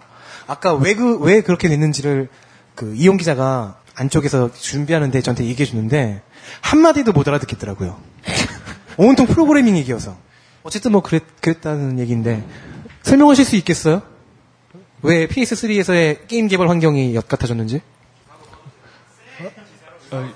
아, 예, 알겠습니다. 예, 기, 기사로 써달라는 아, 요청이 기사로 쓰면 있어가지고. 편집부에서 잘, 자를 것 같은데 알- 예. 예. 아마 기사가 안 나오면 예, 편, 편 블로그를 아, 그 예, 엑스박스 360의 경우에는 특히나 이제 단순성을 추구했어요. CD 넣는 거 외에는 다 패드로 할 수 있었습니다. 음. 그렇죠. 단순한 그 조작이 가능했기 때문에 헤일로 같은 FPS 슈- 1인칭 슈팅 게임에 되게 강했던 거예요. 이 장르가 잘 맞았던 거죠. 근데 문제는 여전히 고장이었어요. 안정성이 확보가 안 되는 것 같아요. 지금 이름 나왔습니다. red ring입니다. 정상 작동이 안 될 때 엑스박스 모르는 사람이 보면 예쁘죠. 네, 엑스박스에선 green screen이던 데서는 red ring이 나오죠. 네, 예쁘네요. 이게 뭐, 뭐 때문에 이러는지 아무도 몰랐는데 나중에 알아냅니다. 발열에 의해서 내부 접촉이 불량이 되면은 이게 뜨더라고요. 사람들이 부르는 full name은 Red Ring of Death입니다. 그래서 AS 1년이었는데 이거 사- 한해서는 3년으로 해줬는데 그래서 간신히 잡았습니다. 두 번째 red ring 현상이 나옵니다. 안정성이 큰 문제가 있었던 것 같아요, 확실히. 음, 왜 자꾸 윈도우즈가 또 그렇지? 근데 이제 MS에게 다행인 거는 PS3가 고가가 됐습니다. 스펙을 높이자 보니까 599달러예요. 확실히 299가 길한 숫자예요. 아무리 물가가 네. 아무리 물가가 올랐다고는 해도 게다가 뭐 셀 칩이라고 하는 당시 최신 칩을 장착해서 했는데 이 칩이 생산량이 그렇게 많지가 않았대요. 그래도 PS니까 하고 사는 사람들의 주문량을 다 소화를 제대로 못 해냈던 거예요. 이런 걸 수율이 떨어진다 이렇게 얘기합니다. 네. 덕분에 사장이 구타라기 캔이 사임하고 뭐 그랬습니다. 결국 한참 뒤에 PS3는 다운그레이드해서 팔 정도가 됐어요. 근데 부잣집 망해도 3년은 간다고 아까 닌텐도가 게임큐브로 망했다고 했지 않습니까? 돌아옵니다. 위가 나옵니다. 컨트롤러가 이게 제대로였죠. 초기에는 1위를 치고 올라갑니다. PS3가 3위가 되는 정도고. 체감형 게임은 아케이드의 전유물이었죠. 사실 아케이드에서는 할 수 있었어요. 체감형 게임을 위한 그 입력 장치들을 크게 만들어야 되는데. 근데 그걸 상용화했죠. 위모트 컨트롤러. 어, 이거는 새로운 게 돼, 돼버렸습니다. 제 생각에는 이 닌텐도의 개발자들이 세계 최초의 게임이었던 Tennis for Two를 오마주해서 이걸 만든 게 아닐까. 음, 이 말에 이거, 이건 분명히 넘겨짚는 거긴 하지만요. 아니, 전혀 근거 없는 얘기니까 넘어가죠. 네, 근거는 없는데요. 이거를 맨 처음 기획했던 사람이 미야모토 시게루예요. 임원으로 당시 임원이었죠. NDS와 위에 부여한 컨셉이 원점 회귀였습니다. 게임의 원점으로 돌아가 보자. 이것도 넘겨짚는 거지만 최초의 위 광고에서 광고 모델들이 저거 붙들고 테니스 쳤던 걸로 기억하는데요. 이거, 이것, 이것도 넘겨짚는 거지만, 이게 위에 나왔던 주변 기기들이 페미컴용으로도 있었어요. 그러니까 같은 컨셉의 네네. 기기들이. 예, 예. 그리고 그러니까 그건 이게- 오디세이에 있었던 것들이기도 네. 하죠. 근데 그 페미컴용들은 사실 구렸잖아요. 음. 그러니까 그 그때의 컨셉을 현대적으로 이제 다시 만든 것으로 볼 수도 있겠네요. 아하. 이때 빌 게이츠가 이런 말을 합니다. 위가 기획되고 있을 때 위는 틈새 시장용일 뿐. 결과는 정반대가 됐죠. 위가 오히려 게임이라는 매체를 접하는 사람들을 늘려버립니다. 네. 조금씩 줄어들고 있던 그 매니아처럼 되어가고 있던 게임 시장을 확 넓혀버립니다. 그 콘솔 입력 장치의 혁명이긴 합니다. 예, 사람들이 어떻게 쓰는지 NDS와 위가 비슷한 시기에 나왔잖아요. 어, 예. 이거, 이걸로 닌텐도는 새로운 그 게임기의 발전 방향에서 전혀 다르게 나갑니다. 그, 엑스박스는 온라인 중심으로 생각하고 있었고요. 소니는 여전히 가전제품이 되고 싶은 욕망을 꿈꿨는데, 위는 게임이라는 장르 자체가 어디까지 확장될 수 있는지를 보고 싶다. 네. 진짜 저 위라는 작품은 좀 칭찬을 받을 가치가 있어요. 그러니까 사실 그저 자이로 센서 같은 거, 동작 동작 센서 같은 기술이 아주 오랜 역사를 갖고 있긴 하지만 실용성이 있을 정도로 정밀해진 거는 그리 오래된 시간이 아닙니다. 아줌마들이 매일 밤 저 앞에 소개 만든 적은 없었죠. 다른 그렇죠. 예, 근데, 근데 물론 모든 그 저런 장비 메이커들이 그 생각은 다 하고 있었어요. 언젠간 이 도- 저 모션 센서나 자이로 센서들이 적용될 것이다. 근데 그걸 최초로 했다는 거죠, 용감하게. 그- 그, 걸 성공시켰던 거죠. 이 대단히 훌륭한 일을 한 거죠, 사실. 기존에 이제서야 이 삼국지를 이루는 세 회사가 각자 다른 콘솔 철학을 갖기 시작한 거죠. 물론 MS의 온라인 철학과 소니의 트로이 목마 가전제품 트로이 목마 전략은 얼추 비슷한 부분이 있는데 게임 큐브 이후 위를 만들면서 닌텐도는 완벽하게 다른 길을 가버립니다. 이때부터 닌텐도는 차세대라는 단어를 쓰지 않습니다. 그럼요.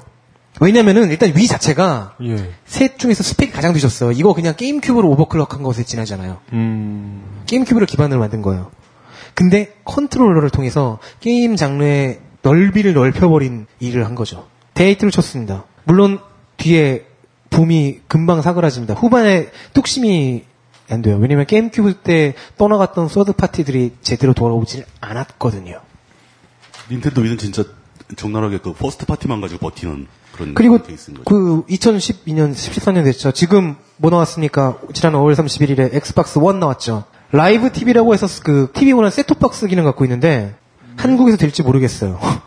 발표회에서 계속 그 소리를 해가지고 어떤 사람이 유튜브에다 그런 댓글을 달았죠. 내가 TV 보는데 왜 엑스박스가 필요하냐? 난 TV 볼 때 TV가 필요한데. MS의 버릇이 조금 생각이 나요. 왜냐면 이 사람들이 늘 그런 짓 했잖아요. 그 소비자의 선택을 제한하는 걸로 자기 이익을 봤으니까요. 한참 유비쿼터스란 말 유행하던 시절에 MS의 모 관계자의 인터뷰를 뉴스에서 보고 되게 겁이 났던 생각이 나요. 모든 가전제품에 윈도우즈가 붙어있는 시대를 열겠다. 전 그거 되게 무서워요. blue screen, green screen, red ring. 3위일체인데? 원할 때 밥도 못 먹어요, 그러면. 아니, 뭐 그런 건 무서운 게 아니에요. MS 윈도우가 자동차에 설치됐었다. red wheel. 아, 그릴 앞에 red ring 붙어 있겠네요. 사람들이 알아보기 좋으라고. 엔진 작동이 되지 않습니다. 네. 엔진을 소니. 찾을 수 없습니다. 소니가 뭐라고?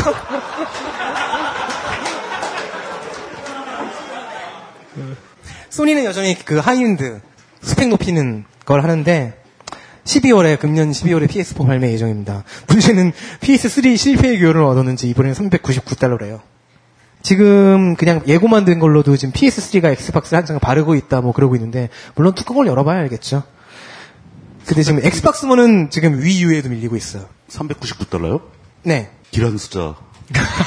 그러니까 시승률을 과마했나 봐요. 599달러보다는 길한 숫자. 예. 네. 그래서 지금 엑바, 엑스박스 원은 조금 전망이 좀 어둡죠. 왜냐면은 이게 게임기야 셋톱박스야라는 조롱을 듣는데 지금 당장은 위유에게 위의 후속 작품인 후속작인 위유에 좀 밀리면서 이제 나올 PS4한테는 미리 털리고 있으니까 물론 PS4가 예상보다 못할 수도 있죠. 이건 예상일 뿐입니다. 그, 예, 위유 얘기 나왔습니다. 어, 잃어버린 서드 파티를 귀환시키고 싶어 하고 있습니다. 닌텐도는 재밌는 건 패드에도 스크린이 있습니다. 그죠. 이거는 뭘 어떻게 하- 하는 건지 잘 모르겠는데 아직 위유를 제가 플레이를 못 해봤어요. 근데 왠지 이렇게 거실에 콘솔 기기가 있고 이걸 들고 뭐 방에 가- 가서도 게임할 수 있고 그런 건가? 뭐 생각하고 있어요. 아는 분들은 리플로 달아주시길. 근데 이제 닌텐도는 아직 좀 문제가 있는 게 꽤 많은 서드 파티가 귀환했지만 아직 콘솔사 중에서 가장 적어요. 그리고 스펙이 아직 예. 셋 중에서 제일 낮아요. 예, 우리 세대들은 닌텐도를 서드 파티로 기억하고 있는 게 아무것도 없습니다. 네. 네. 저도 기억하는 게 마리오 카트 그 정도였어요. 예. 옛날에 PC방 바로 직전에 그 플스방 같은 게 처음 생겨날 때 가서 보면 다 세턴으로 게임하고 플스로 게임하고 있는데 게임 큐브로 마리오 카트 하고 있는 저를 이상하게 쳐다보더라고요. 네. 소숙하죠? 기기, 가 하나밖에 없는 거예요. 되게 네. 큰 플스방이었는데. 아니, 네. 그거는 실제로 이상하게 보여. 네. 아니 마리오 카트가 게임 큐브로밖에 없었단 말이야. 마리오 카트? 거의 박종선 후보 찍는 느낌이죠. 일단 이렇게 해서 현재 그 역사는 대강 끝났습니다. 간단하게 정리하면 아타리가 열고 예. 아타리 쇼크로 다 망했다가 닌텐도가 들어가서 제국을 건설했는데 그게 세가, 소니, 마이크로소프트 등에 의해서 지속적으로 독점이 아니라 이제 경쟁 체제로 들어갔었던 젤다의 전설, 파이널 판타지, 드래곤 퀘스트 이런 게임들이 버추어 파이터, 스트리트 파이터 2, 철권 이런 게임들이 등장을 했죠. 이 중에 하나 정도는 다 추억이 있으실 것 같습니다. 네. 오늘은 사설 없는 실록일 수밖에 없었던 것이 에, 잠깐 잠깐 나왔던 이 킬러 컨텐츠 어, 뭐 콘솔이나 아케이드의 중흥을 견인했던 이 소프트웨어들도 장르적으로 딱히 대단해서 뭘 설명해 드릴 것이 없었습니다. 서사가 분명했고 그 여기 지금 우리가 지금 마지막으로 보고 있는 슬라이드의 이 위에 컨트롤러에서도 보다시피 결국 어, 입출 입력 장치의 감 정도가 이 소비자들의 지갑을 여는데 가장 중요한 조건이었을 정도로 에, 게임의 완성도를 그다지 보는 이야기는 없었습니다. 따라서 캐릭터 이야기를 주로 했어야 됐고요. 기기의 발전사 얘기를 주로 했어야 됐고요. 실제로 게임학의 발전에 있어 영감을 더 많이 준 것은 콘솔과 아케이드 게임은 기술적인 면에서 영감을 줬고요. 진짜 서사라든가 어, 이 장르가 어떤 의- 그 인류 문명에서 어떤 의미를 갖고, 있는, 갖고 있는가라는 진짜 중요한 부분은 PC 게임이 영감을 줍니다. 특히 그 PC 게임으로 넘어가야 네. 콘솔이나 아케이드 게임에 없는 것들이 더 더 추가됩니다. 그 PC 게임으로 넘어가서 얘기를 해야 어떤 종합 예술로서의 게임에 대한 얘기가 실제로 시작되는 거죠. 네. 이 모든 얘기를 오늘 굉장히 긴 시간 동안 얘기를 했음에도 불구하고 2부로 넘겨야 된다는 거죠. 가장 중요한 얘기가 이제 2부로 넘어갑니다. 아타리 쇼크 이후 PC 게임으로 양질의 미국 제작자들이 갔는데 미국 제작자들은 일본 제작자들에 비해서 좀 더 기술적 문화적 베이스가 탄탄했, 탄탄했어요. 그래서 PC계는 아타리 쇼크 이후 PC 게임은 북미, 콘솔 게임은 일본이었잖아요. 따라서 그런 식으로 분화된 것이 아타리 쇼크 이후였기 때문에 충분한 설명이 필요했습니다. 어떻게 보면은 아타리가 스스로 망하면서 그 게임 업계를 더 다양하게 만들고 더 어떤 더 깊이 있게 만들어주는 토양이 되지 않았을까. 그렇죠. 뭐 이런 생각도 해- 해볼 수 있죠. 예. 여기 저 이 시나리오 보면은 뭐 마무리 좀 남았는데 그거 네. 경겸 씨한테 넘기는 게 좋겠습니다. 네. 딴지 라디오입니다.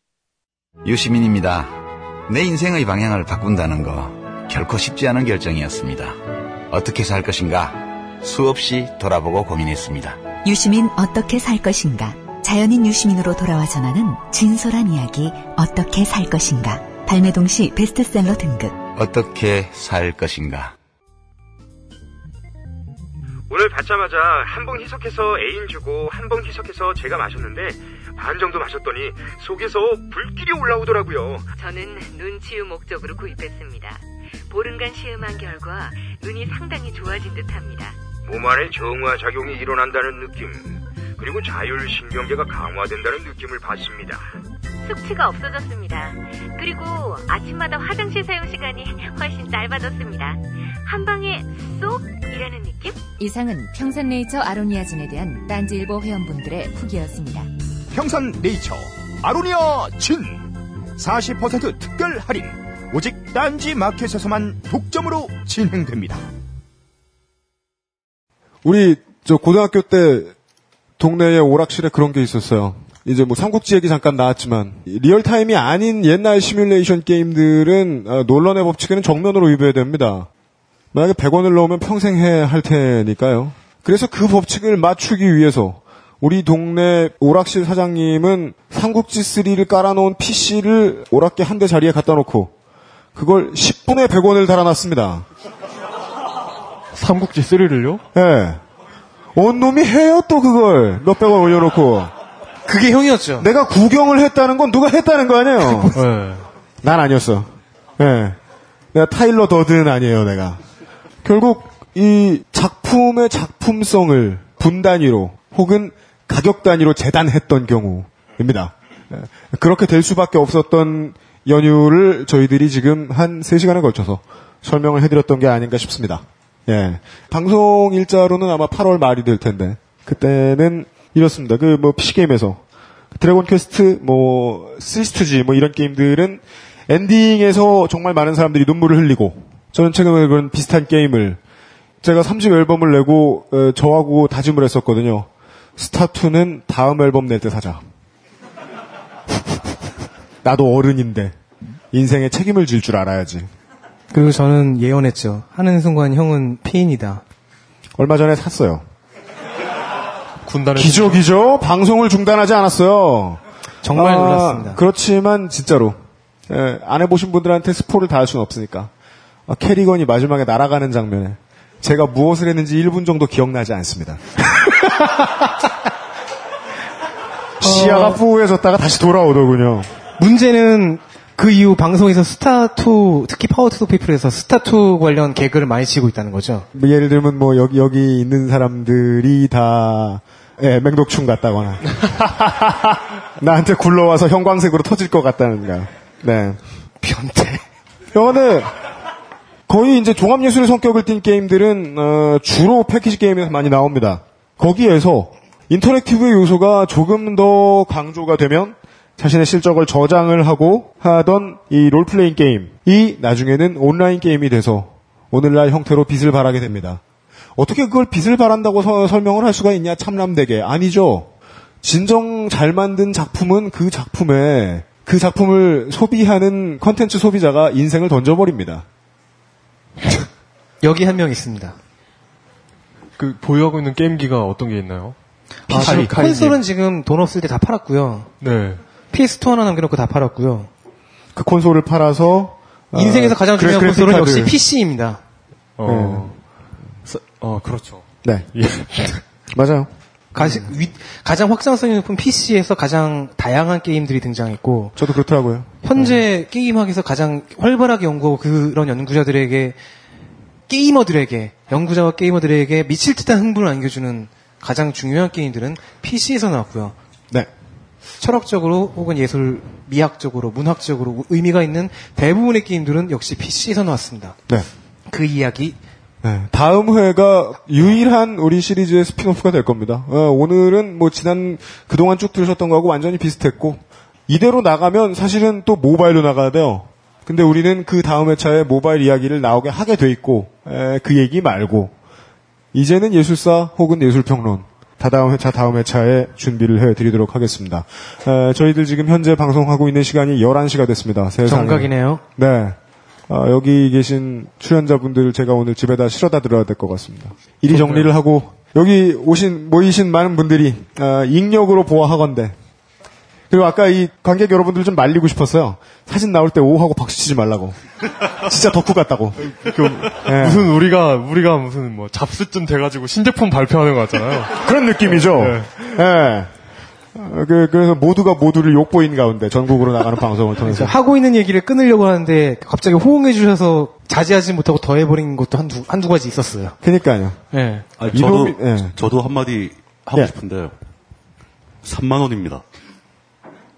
와안 나와, 왜? 뭐가 3만 원이라는 거예요? 아까 뭐, 물뚱님이요? 299 그러면 와, 안 되네. 이게, 제가 방송 때 이런 말 한 적 있었나요? 우리 아빠가 아니라서 다행이라고요?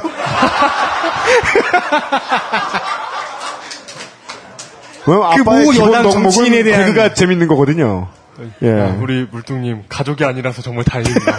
네. 약간, 예, 결코 오늘 물뚱님 가족들을 디스하는 얘기 는 아닙니다. 예, 관객의 호응상 어, 인생 최고의 날을 보낸 카인 비상근 기자와 예, 물뚝신송 정치부장님 예, 수고 많으셨습니다. 사연 박수 부탁드립니다. 이세 시간까지 감사합니다. 수고하셨습니다. 네. 다음 회차 공개 방송으로 따지면 더 늦는 시간은 아닐 겁니다. 예, 토요일 낮 4시에. 지금 벙커원이나 이 트위터를 통해서 한 3시쯤으로 홍보가 된 걸로 알고 있는데 저희들은 아마 4시에 시작할 겁니다. 물론 3시에 오셔도 뭐 제가 뭐 바람 잡고 있을 수는 있습니다. 주말에 다시 뵙겠습니다. 안녕히 돌아가십시오. 감사합니다. 예, 편집이 지금 끝났습니다. 이런 말은 제 입으로 어, 가끔 하긴 하는데 아무리 생각해도 어, 캐신컨 어, 제가 고생했습니다. 다음 주에 화요일에 여러분들을 만나게 될 44회에서 본격적인 PC게임 시대의 대작술례를 진행을 하도록 하겠습니다. 그냥 하는 공지가 아니고요. 공지 하나만 하고 끝내겠습니다. 방송 후 청취 의견 있잖아요. xsfm25 at gmail.com으로 적어서 보내주십시오. 저희들이 중요하다고 판단한 의견을 보내주신 분께 도서출판 글과 생각에서 히지스토리 역사라고 불리는 그들만의 이야기 그리고 중고 음반 전문 쇼핑몰 뮤키에서 중고 음반 어, 추첨해가지고 보내드리겠습니다. 어, 실제로 피와 살이 되는 사연들이 좀 와가지고 저희들이 추가 취재도 지금 진행하고 있는 부분들이 꽤 있습니다. 어, 도움 주신 많은 여러분 감사합니다. 다음 주 화요일에 뵙겠습니다. 중파 516kHz, 표준 FM 12.12MHz, 그런 거 없고, 딴지 라디오, XSFM입니다.